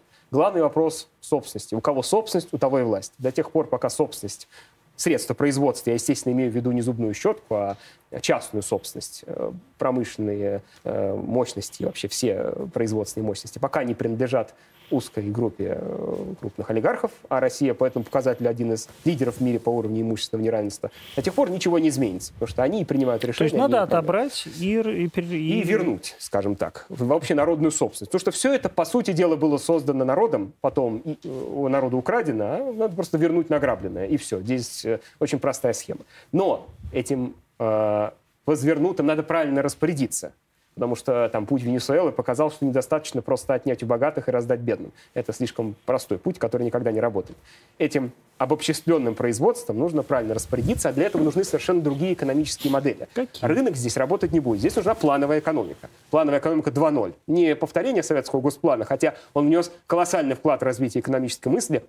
И многие западные корпорации, да не многие, а все, используют наработки госплана для управления своей внутрикорпоративной торговлей. Ну, понимаете, что э, транснациональная корпорация внутри себя не по-рыночному устроена. Подразделения ТНК друг с другом не конкурируют. И цена там основ... э, устанавливается не биржевая, а цена трансферная. А это, вообще-то говоря, сорок процентов мировой экономики. Я вам открою тайну, мы уже живем в плановой экономике, только пока служит она интересам господствующего класса, частных собственников. А вот когда мы эту плановую экономику и монополизированную экономическую систему поставим на службу большинства трудящегося населения и будем управлять этой экономикой не с целью максимизации прибыли, а для удовлетворения общественных потребностей, а какие-то потребности решит само общество через развитие институтов социалистической демократии, вот тогда мы сможем создать те необходимые предпосылки, которые позволят нам сделать качественный шаг вперед и преодолеть вот это застойное болото, в котором мы топчемся. Ну а теперь по-русски расскажите, это что, что конкретно должно измениться? Обще... Начать надо с общественного сознания. Так. До тех пор, это пока, прекрасное начало. Пока наш слава народ Богу. не готов взять да, слава на себя Богу, ничего, значит, не произойдет, друзья ну, мои. Не беспокойтесь, революции не будет никакой, потому что мы с вами все хотим только жрать, бухать, тратить бабки, не хотим никакой революции, правда же? Также думал промышленных Морозов, пока у него стачка так ему не дала хорошенько по шее. А потом несколько революций в, в народных восстаниях, реформах. Ну, по, ну, в частности. Ну, потом-то стал, конечно. Может, ну, в потом. целом, да. Ну, понятно, что, конечно, кажется, что на рус, русский народ ленивый, отсталый. Нет, кажется, что вообще всем... Э, апатия ну, есть, да, пока всем... Вообще в мире нет. всем наплевать. Да я бы не сказал. Посмотрите, Нет. как растет протестное движение в Соединенных Штатах. Вообще, кстати, интересно. Ну, расскажите про протест. Привел нам вообще, создал новые условия для развития мировой экономики. Ударил по мировой экономике острым дефицитом рабочей силы, чего не было уже лет пятьдесят. Как развивался капитализм? Вот в семидесятых Это я тоже годов. у вас читал да. про такое, вот. как бы... Это интересное явление. Дубль э, английской чумы Великого мора, да. Совершенно верно. Не хватает рабочей силы. До этого западный капитал развивался в условиях избытка рабочей силы. Китаец был готов продать себя задарма, а в результате и американец продавался задарма. Как только освоили западные рынки рабочей силы, тут же упали зарплаты и в Германии, и в Соединенных Штатах, и в Великобритании, и производительность труда растет намного быстрее, чем реальные зарплаты в западном мире. Но пандемия привела к концу эту модель. Нет уже такого большого количества дешевой рабочей силы, потому что уже почти все, что можно было, раскрестьянили, очень мало осталось таких феодальных стран, ну, таких, скажем так, средневекового типа, где еще люди занимаются натуральным хозяйством, которых можно перевести в пролетариат. Они есть еще так, поскрести по сусекам, может, на одну заварку еще хватит, но в целом уже такого источника нет. Он закончился. Иммигранты разъехались в ковид. А кто будет из-под немецкого бюргера выносить утку, если не румынка, которая назад к себе уехала домой, или полячка, или жительница Латвии, которая... Украинка ну, будет да. выносить. Украинка, да. так Надия. Так и украинка тоже не будет, потому что в ковид не пускают. Хрыстя. Да. А в Америке мексиканцы разъехались, а в России не, хватает таджиков. И куда-то делись все предпринимательские способности. Оказалось, что не работают они, когда нет бесплатного раба, который вам за три копейки и споет, и спляшет, и прибыль принесет. Вот. И значит, теперь перед бизнесом стоит э, вообще эпохальная такая задача, проблема – менять всю систему бизнеса или дальше закручивать гайки. Можно идти против логики истории и просто вот давить дальше трудящихся, убивать профсоюзы, э, полицейской дубинкой, снижать цену рабочей силы. В Соединенных Штатах? Что вы имеете в виду? Ну вот вы сказали, что вот ну, там революционное, тоже дефицит рабочей революционное силы. движение а, вдруг... Да, дефицит рабочей силы. У Уолмарта не закрыто сто пятьдесят тысяч вакансий вообще-то, так, на минуточку. И не только у него, у Федекса, там, у всех других крупных как американских много компаний. Рабочих мест. Да, рабочих мест, да, а людей не хватает. Обратная ситуация. Раньше было по-другому. Так вот, не хватает рабочей силы, при Потому этом... что пиндосы такие же ленивые, как и мы. Никто не хочет работать. И европейцы, все кругом ленивые. Да. Вот. Но только оказывается, что дело не в человеческой лени, а в объективных экономических условиях. Так вот, в этой ситуации уже рабочий класс начал понимать, что он что-то стоит в этой жизни. Так, и чего и теперь не так-то просто выщелкать какого-нибудь зазнавшегося рабочего, который тут, видите ли, профсоюз решил организовать. Потому что вы выщелкаете, а кого возьмете на его место? Это раньше там стояла вереница безработных. Выщелкаете, это в смысле уволить? Ну, да. в, в разных смыслах. Кого и убивают, кого и сажают. В России полно примеров. Кого же убивают? Сколько профсоюзных активистов? Валентину Русов, например, это на Алросе, создавал профсоюз, на шесть лет посадили. Да. Ну, слушайте, до примеров таких целая куча. То есть нельзя создавать профсоюзы? Нельзя. Ну, вы, кстати, очень хорошо заметно, как в Соединенных Штатах семидесятых годов вообще исчезла забастовочная активность. Почему? Рейган постарался, запретил профсоюзы в целом ряде отраслей. Потом суды вообще поменяли политику, запрещали ну, забастовки. Рейган в семьдесят девятом году ну, стал президентом. Да, ну и говорю, что как раз он как пришел в восьмидесятые годы, он запретил, я сказал семидесятые, угу. восьмидесятые запретил профсоюзы в целом ряде отраслей, ну и в целом... Э Когда у вас конкуренция с китайским рабочим, готовым за миску риса все что угодно сделать, как-то не особо повыеживаешься. Приходится соглашаться на невыгодные условия труда. А теперь нет. Теперь чаша весов склонилась в другую сторону. И у рабочего класса международного есть прекрасная возможность этой ситуации воспользоваться. Вы верите вот в этот Коминтерн? Вот вы говорите, международный рабочий класс. Ну, Коминтерн — это институт, просто нет, объединение ну, политическое. Понятно, да, но я... Ну, очевидно, капиталистическая система является мировой. Соответственно, а значит... и антикапиталистическая система должна быть глобальной, да? Да. То есть ну, вы такие же глобалисты? Ну, глобализм — это понятие, которое присуще, собственно, неолиберализму, неолиберальная глобализация. Нет, в этом смысле я не глобалист, но я не антиглобалист, я альтерглобалист. Я за глобализацию социалистическую. Я за объединение трудящихся, я говорю, за, за создание глобальных институтов. А вас не смущает, что нет, вот все, все, что вы говорите, это ужасно все... Уст... По-моему, ну, это прекрасно. Нет, это прекрасно, потому что вам это кажется все новым, как всему поколению зумеров, вам кажется, да, что, что это ну, я новое. Я же не читал советских учебников, да, там нет, полно нет, идеологических шелухи, я без... понимаю, почему вы плевали, чит... вы... Нет, вы, безусловно, читали советские учебники, но не... вы не жили в этой парадигме, вы не жили в этом мире. Ну, слушайте, а я в нем жил. Это очень частый аргумент, абсолютно ненаучный. Вот вы там безусловно, не жили, а я жил. Безусловно, слушайте, ненаучный. Мы с вами не жили при Иване Грозном. Так, мы так... не можем о нем говорить, мы не можем изучать это по историческим материалам, нет, по нет, нет. раскопкам, там, почему безусловно, по статистике. То есть, а, да, но при этом мне никому, на самом деле, никому в здравом уме не придет в голову а, разговаривать языком времен а, Ивана Грозного. А если, так сказать, это не... сумасшедший человек. А вы разговариваете прямо языком времен... Ну, какие слова, а, кроме пролетариата и буржуазии, я позаимствовал ну, из тех я, языков. Я уж не, это... не буду говорить про капрадовскую буржуазию. Ну, это, слушайте, это очень Но... небольшой набор устойчивых выражений, да. которые просто э, сразу ну, относят там, и, э, исследователя к какой-то научной школе. Есть традиции, и они есть во всех научных школах, и такие же, э, на первый взгляд, замшелые фразы можно найти и у либералов, и у кейнсианцев, и у кого-нибудь еще. Это просто некоторая академическая традиция, что совершенно нормально. Другое дело, что надо понимать, что явления меняются, и пролетариат меняется, и буржуазия меняется, и, конечно, экономика не является застывшей, и общество не является застывшей. И это самое главное э, преимущество марксизма над другими теориями. Но вы это видите, его диалектичность. Как, как общество поддерживает марксистские... Вы сами идеи. сказали. Я сказал, что, я сказал, что, что просмотры и сумасшедшее количество комментов, потому да. что...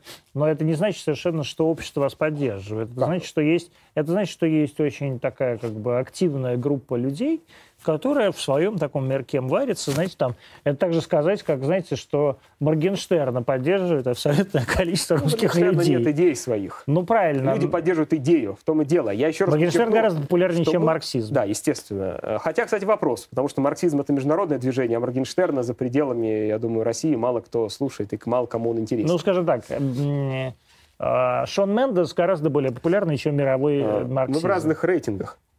Так. Он, я, я его не знаю, но я думаю, что он политические вопросы не ставит. Нет, вообще он даже в Инстаграм особо... Сейчас идет борьба за умы. Так. И тот факт, что на просторах Ютуба действительно левые идеи... Это у вас значительно... самое, что да, что-то, или вы да, так все разрезали? Что на просторах а это Ютуба потому, что вот все... растет популярность прогрессивных идей, марксизма и других левых течений. Марксизм не является монополией на левую идею. Это просто самое а последнее научное. Ну, анархисты весьма популярны. Это есть социал-демократы есть. реформистского толка. Есть и христианский социализм. Да, много чего есть. Но... Почему вы марксист? Потому что это самое научное из всех левых теорий. Потому что это, это не идеализм. Ну, э, с большей или меньшей привязью идеализма. А марксизм максимально очищен от этого идеализма. Это научная концепция. И в этом смысле Маркс был не просто философом. Он был первым ученым, который фундаментально материалистически объяснил окружающий его мир и дал рецепты по его преобразованию. Хороший Маркс был экономист? Как хороший, хороший или плохой, нет такого понятия, еще раз подчеркну, но он признан человечеством. Это один из самых популярных авторов э, до сих пор во всем мире, и его труды читают... Ну, Христос самых, тоже популярный э, автор. Но он не был автором, вы же понимаете, что это написано не, Хри... не Иисусом Христом. Нет. Ну, я не верующий человек. Да. Ну, нет, авторство Ленин. Маркса подтверждено просто свидетельством Энгельсом. очевидцев, да. Э, да, и многими другими, а Христос вообще вымышленный персонаж. Ну, ладно, как это не считаете, важно. Ну, хорошо, я не буду с вами здесь спорить, возможно, это болезненный вопрос для вас. Нет, ладно. Я совершенно не болезнь. Ну, хорошо. Вот, Маркса изучают на кафедрах самых Христа престижных тоже. вузов. И изучают не как священное писание, а угу. как научный подход. Маркс — это метод, который вполне может Богословие быть... Богословие в некотором смысле — это тоже научное. Только... Нет, ну, науч... нет, это антинаучный науч... метод. Это, это с вашей точки зрения... На... Нет, с точки зрения науки. Так, ну, с точки зрения какой науки? Российской Академии Наук. Нет, комиссия Российской, комиссия Российской Академии Наук, мы, знаете, я бы сейчас сказал, но, к сожалению, в эфире... Но это эксперты. Да, но это и вы не можете им противопоставить других экспертов. Почему? Могу вполне прекрасно. В Оксфорде есть замечательная кафедра богословия, и она совершенно точно гораздо более научна, чем ваша Российская Академия Наук. Чем же занимается кафедра богословия? Какими в Оксфорде, научными исследованиями, кроме философии? Я, ну, так сказать, я, к сожалению, просто не являюсь специалистом богословия, но, с моей точки зрения, это в некотором смысле является доказательством. А, ну, то есть, таким же ровно доказательством, как существование комиссии по антинауке. Потому что, ну, по крайней мере, мне сотрудники Оксфордского, Оксфордской кафедры богословия кажутся более интересными, чем сотрудники Российской академии наук. Совершенно напрасно. Да. Вопрос от зрителей. Есть ли шанс, что все мы свалимся в неофеодализм? Не очень понимаю, что такое неофеодализм. Вот многие любят говорить, что российская экономика — это, дескать, феодализм. Смотрите, там социальные привилегии, передаваемые по наследству, сословия. Но это все-таки не совсем корректно. Феодализм — это аграрное общество. У нас общество не аграрное ни в каком виде. У нас, благодаря советской индустриализации, общество индустриальное, капиталистическое. Поэтому возврат в неофеодализм означает, ну, разрушение, собственно, вот тех производственных устоев, которые есть. Но, возможно, после войны какой-нибудь разрушительной Третьей мировой мы вернемся не то в феодализма вообще, в первобытную общинность. Но это вообще, по-моему, вопрос не об этом автор нам задает. Наверное, он хотел спросить, придем ли мы к полной отмене завоеваний буржуазных революций. Отмену выборов, отмену правового равенства. Ну, возможно, но это не сделает нашу страну или мир феодальным. Это просто будет фашизация капитализма. Поэтому скорее не неофеодализм нас ждет, а фашизм два ноль, а то и три ноль. Это что значит? Это значит самая реакционная политика господствующего класса буржуазного с целью сплотить население вокруг интересов этого самого правящего класса. И в этом смысле это будет означать наступление на права трудящихся, полную отмену всех буржуазных свобод, которые все еще сохраняются даже формально, ну и, конечно, гонение на инакомыслящих. Ну, собственно, фашизм в том же самом виде, в каком он был в Италии и в Германии, но только в реалиях двадцать первого века. А вы считаете, что Советский Союз был свободной страной? Что вы подразумеваете под свободой? Ну вот вы это говорите было... что-то про, про права я, трудящихся, я про, про профсоюзы. Советский Союз был страной, в которой были созданы все на тот момент возможные условия для свободного развития личности, для творческой самореализации человека. То, что в Советском Союзе не хватало социалистической демократии, это я спорить не буду. Это и привело во многом его к гибели, но это было объективно. Я бы не сказал, что это злая воля какого-то конкретного советского правителя, который не хотел отдавать власть в руки народа. Демократия, она вот так по щелчку пальцев не строится. Тем более социалистическая демократия, истинная низовая демократия, когда вла- э, прослойка, вот эта границы между народом и властью исчезают, и сам народ становится властью, то есть, по сути, отмирание государства. Государство не отмерло в Советском Союзе, и это, э, в общем, тема для отдельной дискуссии, и э, социалистической демократии построить в СССР не удалось. Однако, как я уже сказал, удалось создать то, чего нет в современной России, то, чего нет во многих странах мира э, и сегодня, и то, э, те институты, которые во многом у нас заимствовали наши западные конкуренты, они как раз и создавались не для того, чтобы выразить гуманистическую политику большевистской партии, а потому что суть социализма – это создание условий для свободного развития личности, творческой самореализации. И, вы считаете, и это в Советском Союзе в этом отношении были созданы э, беспрецедентные условия, сделан колоссальный шаг вперед, когда Правда? вчерашний крестьянин мог стать ученым, а космонавтом, военно-начальником. А в царской России вчерашний крестьянин не мог стать? Конечно, нет. Ну, конечно, нет. Что конечно, вы. нет, друзья мои, безусловно. А... Это были единицы, которым просто повезло в жизни э, пробиться из этой, э, этого болота крестьянского невежества куда-то. Да, эти примеры яркие, это там, известные. Нет, ученые, вообще очень много. Но такой,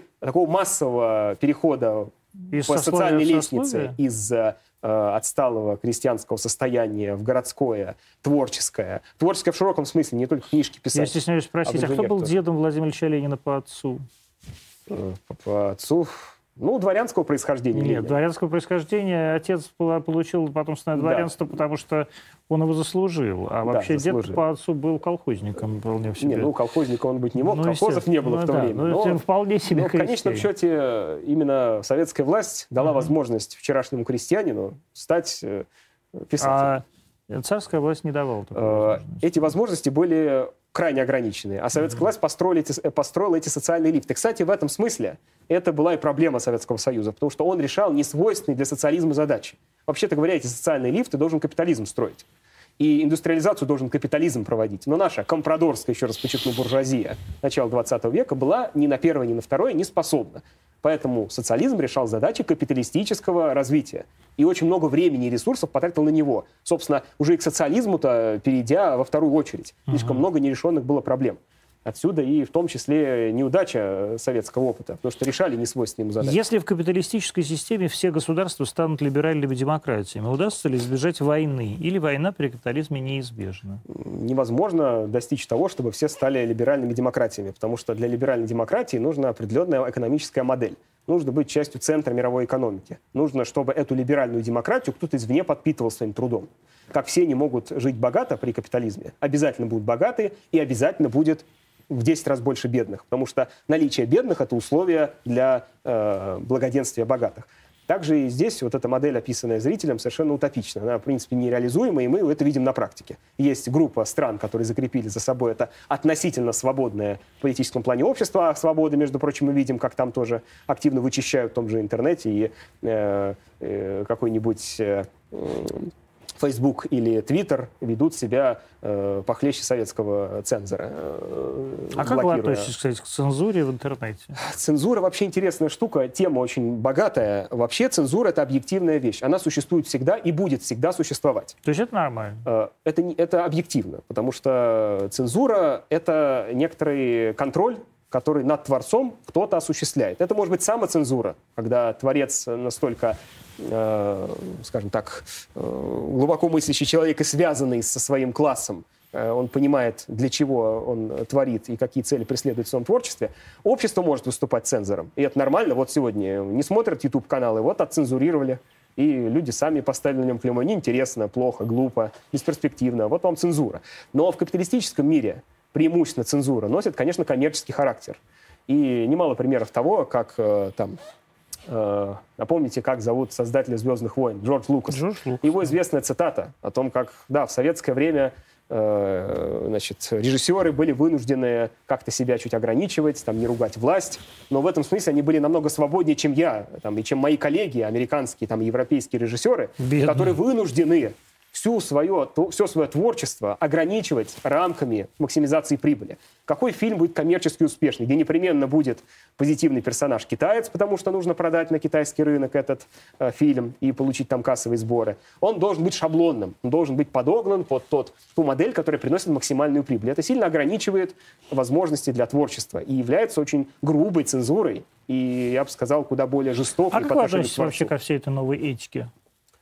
Ну, это, опять же, объективный процесс морального разложения паразитического общества. Ну, общество, которое живет на паразитизме, развивалось на паразитизме, на, на Ну периферии. Вот какой-нибудь критик взял и сбил свою девушку. Его лишили всех а, рабочих, рабочих смысле, мест.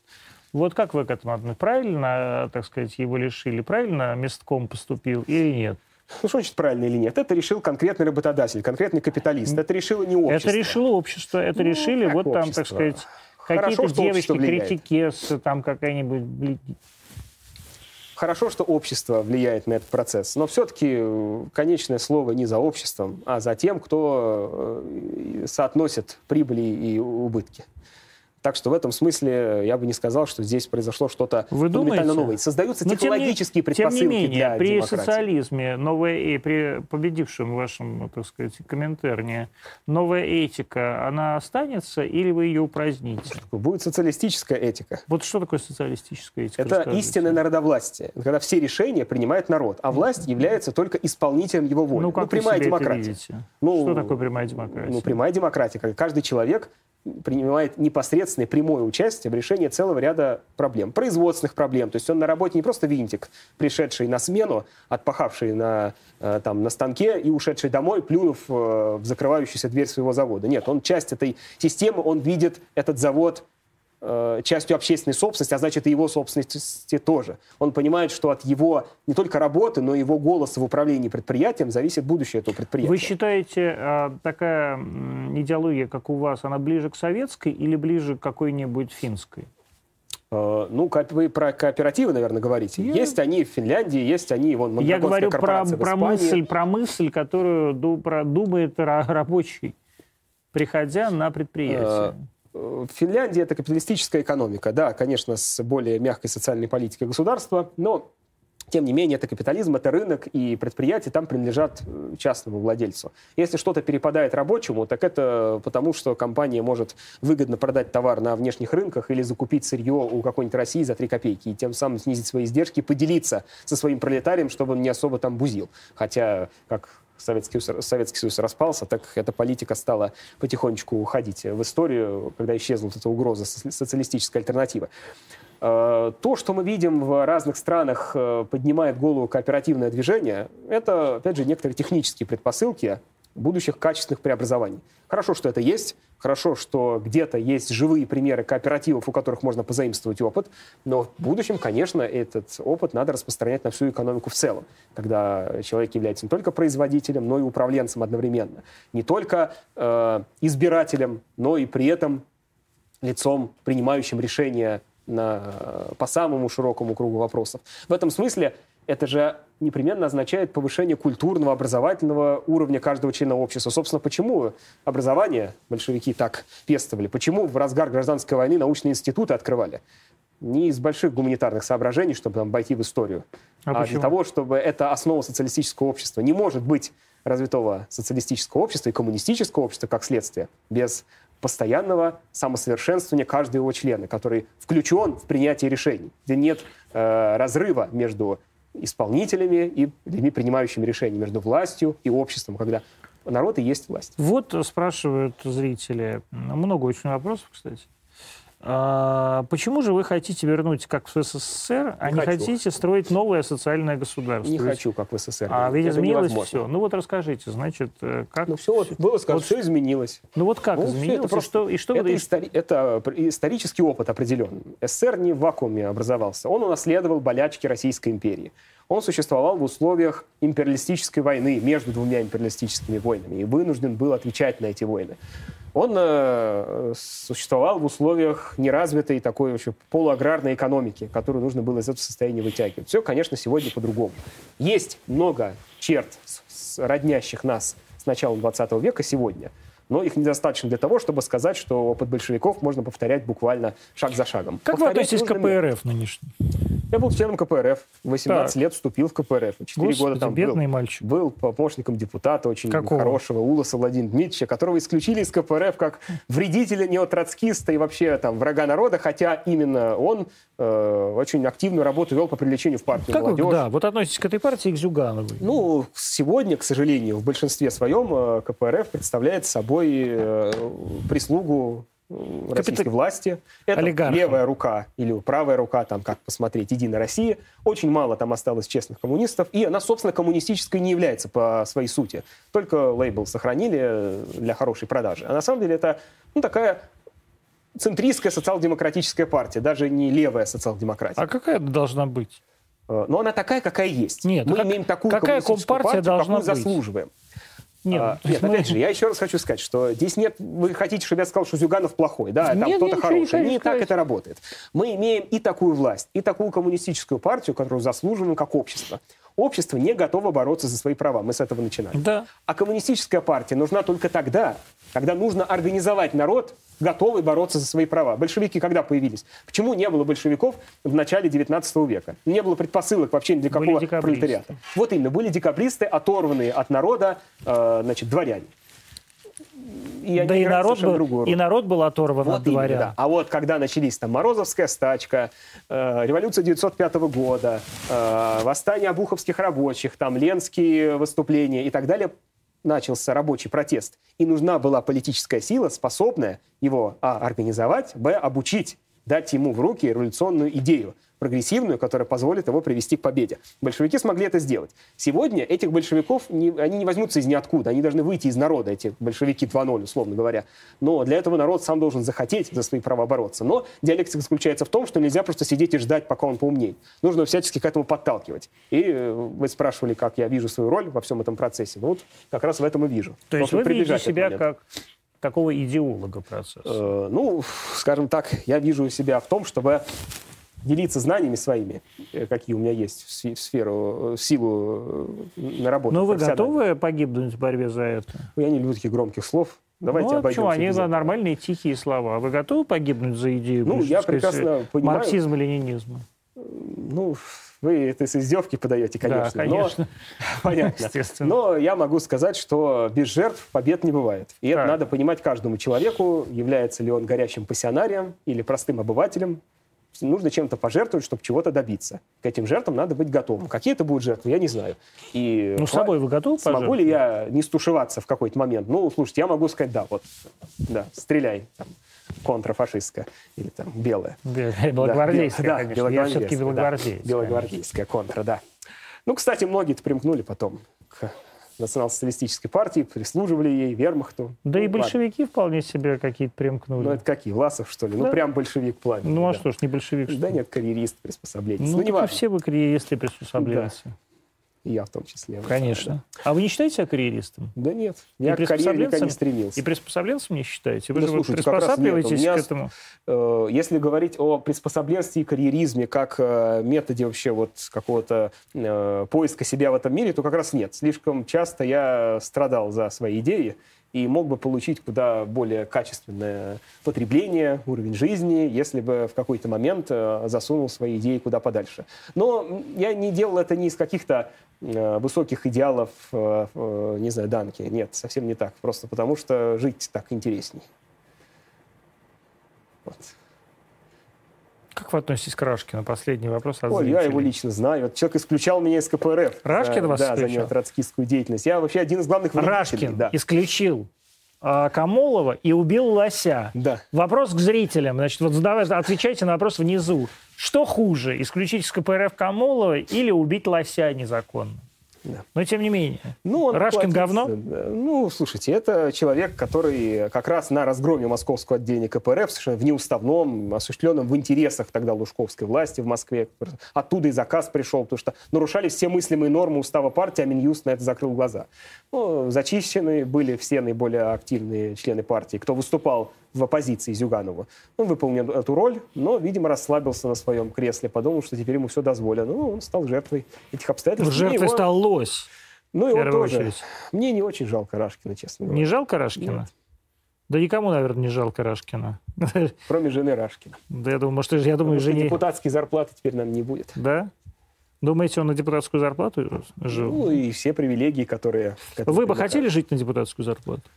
Я был депутатом, но зарплату не получил. Депутатом чего? Муниципальным. Но это не депутат. Я ну как, депутат. Еще как, как но нет, сам, но это, есть депутат. Это добровольная работа. Этих, э... А вы, кстати, мы как, в каком муниципалитете? Э, Марьина Роща. А, в Марьиной Роще, да? Свой родной район. И ч... сейчас уже нет? Нет. Ну, а почему? Я, ну, очень тяжело. Это, это колоссальная работа. Сейчас, секунду. Которая... Мы давайте попрощаемся со зрителями РТД, потому что мы уже перебрали. А в Ютьюбе мы останемся. На секунду. Пока. Вы говорите? Да. Очень тяжелая работа, которая требует, по крайней мере, в нынешних условиях совершенно нечеловеческого напряжения сил, поскольку действительно люди аморфные, очень сложно их на что-то организовать. Но у нас есть успехи, реальные успехи, на которые можно было достичь на таком уровне. Борьба с уплотнительной застройкой. Мы спасли Большой двор от коммерческой застройки. И просто спасли его уже тогда, когда деревья размечали под спил. Это и митинги, это и всякие социальные То есть акции. Вы антисоциальный элемент? Да, меня так и называли, что я, значит, подрываю основу конституционного строя. Как раз тогда вот белоленточное все это движение было популярно, и, дескать, вот майданчик. А вы были белоленточником? Ну, я никогда не поддерживал именно вот эту белоленточную тему, поскольку я всегда идеологически себя очень четко позиционировал в этом. Но я ходил на болотные митинги, да. С красными Вы как относитесь к Алексею Анатольевичу Навальному? Ну, трудно сказать, как отношусь. Хорошо или плохо вы хотите? Не знаю. Но... Нет, оцените его деятельность. Во многом прогрессивная, по, клан... по крайней мере в том, что он вскрывал эти гнойники российской коррупции. Но не более того, никакую организующую роль он не играл. Наоборот, мне представляется, что он как политик совсем не заинтересован в повышении самосознательности масс. Его оптимальный вариант – это вот Майдан. Выйдут, покричат, там, может быть, даже побьют милиционеров, полицейских, и он на этом фоне придет к власти. И все. А дальше, я думаю, что будь Навальный президентом, он бы ввел жесткую диктатуру еще похлеще нынешней. Потому что, опять же, даже судя по тому, как... Ну какая он... сейчас диктатура-то, господи? Вот ну, вы сидите, как... болтаете, Нет, смотрите, во-первых, еще в государственном институте работаете. Всегда диктатура буржуазии. Просто выражает она себя в более жестких или каких-то более компромиссных формах. И, между прочим, гайки закручиваются. И это видно везде. Сколько СМИ было закрыто и признано иноагентами, Ужас. сколько ютуб-каналов блокируется. И вообще говоря, я думаю, что вот такие возможности нет. беседовать, это вот так надо нам пользоваться. Последние, я думаю, годы Думаете, да? это право еще есть. А, мой хороший знакомый десять лет пахал на трех работах, накопил денег и открыл свое производство. На каком основании Олег думает его национализировать? На основании революционной законности. Господи. Нет, ну слушайте, вот эти примеры э, из личного опыта, ну они просто несерьезны. Ну а как, Потому он, что как вот человек должен с вами разговаривать? И влияние вот этой части экономики на российскую хозяйственную систему ничтожно. Э, прежде всего, национализации в первую голову должны быть подвергнуты стратегические отрасли, нефтегазовый сектор, металлургия. Вот все то, к чему прикоснулась невидимая рука российской олигархии. Все остальные предприятия в конечном счете будут включены в единую плановую систему. Я не могу вам сейчас вот прям расписать по, по пунктно, как, какой отрасли и в какой последовательности будут там, национализированы предприятия. Но смысл в том, что в конечном, счете, это... в конечном счете социализм завершает естественный процесс развития капиталистической экономики. Вот этот маленький бизнес, который создал знакомый нашего да. зрителя, он все равно по законам рынка будет поглощен какой-нибудь монополией.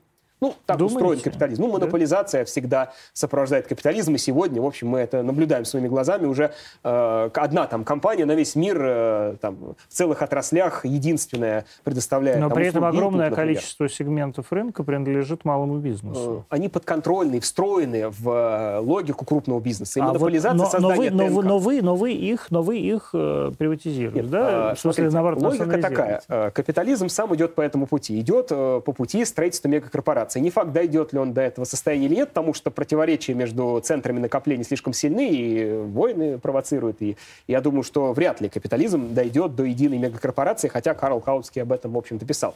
Но Ленин с ним спорил. Вот, и я здесь, конечно, точку зрения Ленина поддерживаю, и практика это показывает. Но а задача социализма заключается в том, чтобы это довести до логического завершения и включить все производственные мощности в единую систему. Просто управлять ей не в целях максимизации прибыли конкретного владельца, а всего общества. Прибыль должна идти не в карман олигарху А или олигарху Б или за границу вообще, а должна идти в общественные фонды потребления и решать задачи общественного развития. А вот какие-то задачи должен, опять же, решать не олигарх А или олигарх Б, а все общество через те самые институты социалистической Вы демократии. Вы видите, вот если мы уберем в нынешнем КПРФ Зюганова, Рашкина, там, я не знаю, кого еще.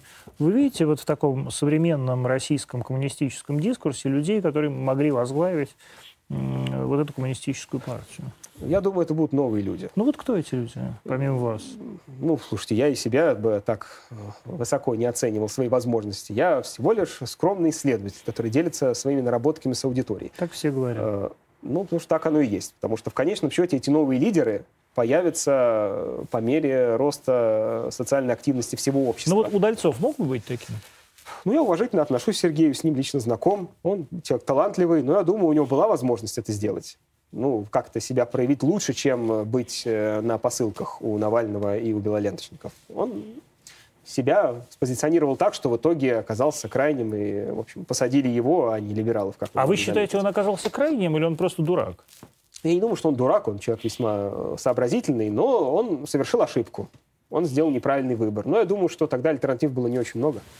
Так что здесь все объективно. Я думаю, что эти новые лидеры, их не, не надо искать сейчас не То в среде медийных лиц. Нет, они есть, просто они в, в, этом, в, в поле русского народа еще спящего. Как... То есть не очень известные. Мы, мы, мы их не знаем, а Грудинин? Они появятся. Вот Грудинин. Грудинин весьма интересный человек. Есть нечто прогрессивное в его взглядах. Но это часть системы, и это человек... Но он же весьма... капиталист, прямо, прямо империалист настоящий. Ну, не империалист, ну что? Он же прямо мразь, нет? Да, это я, я не... так, народное, это мое оценочное нет, я так не сказал.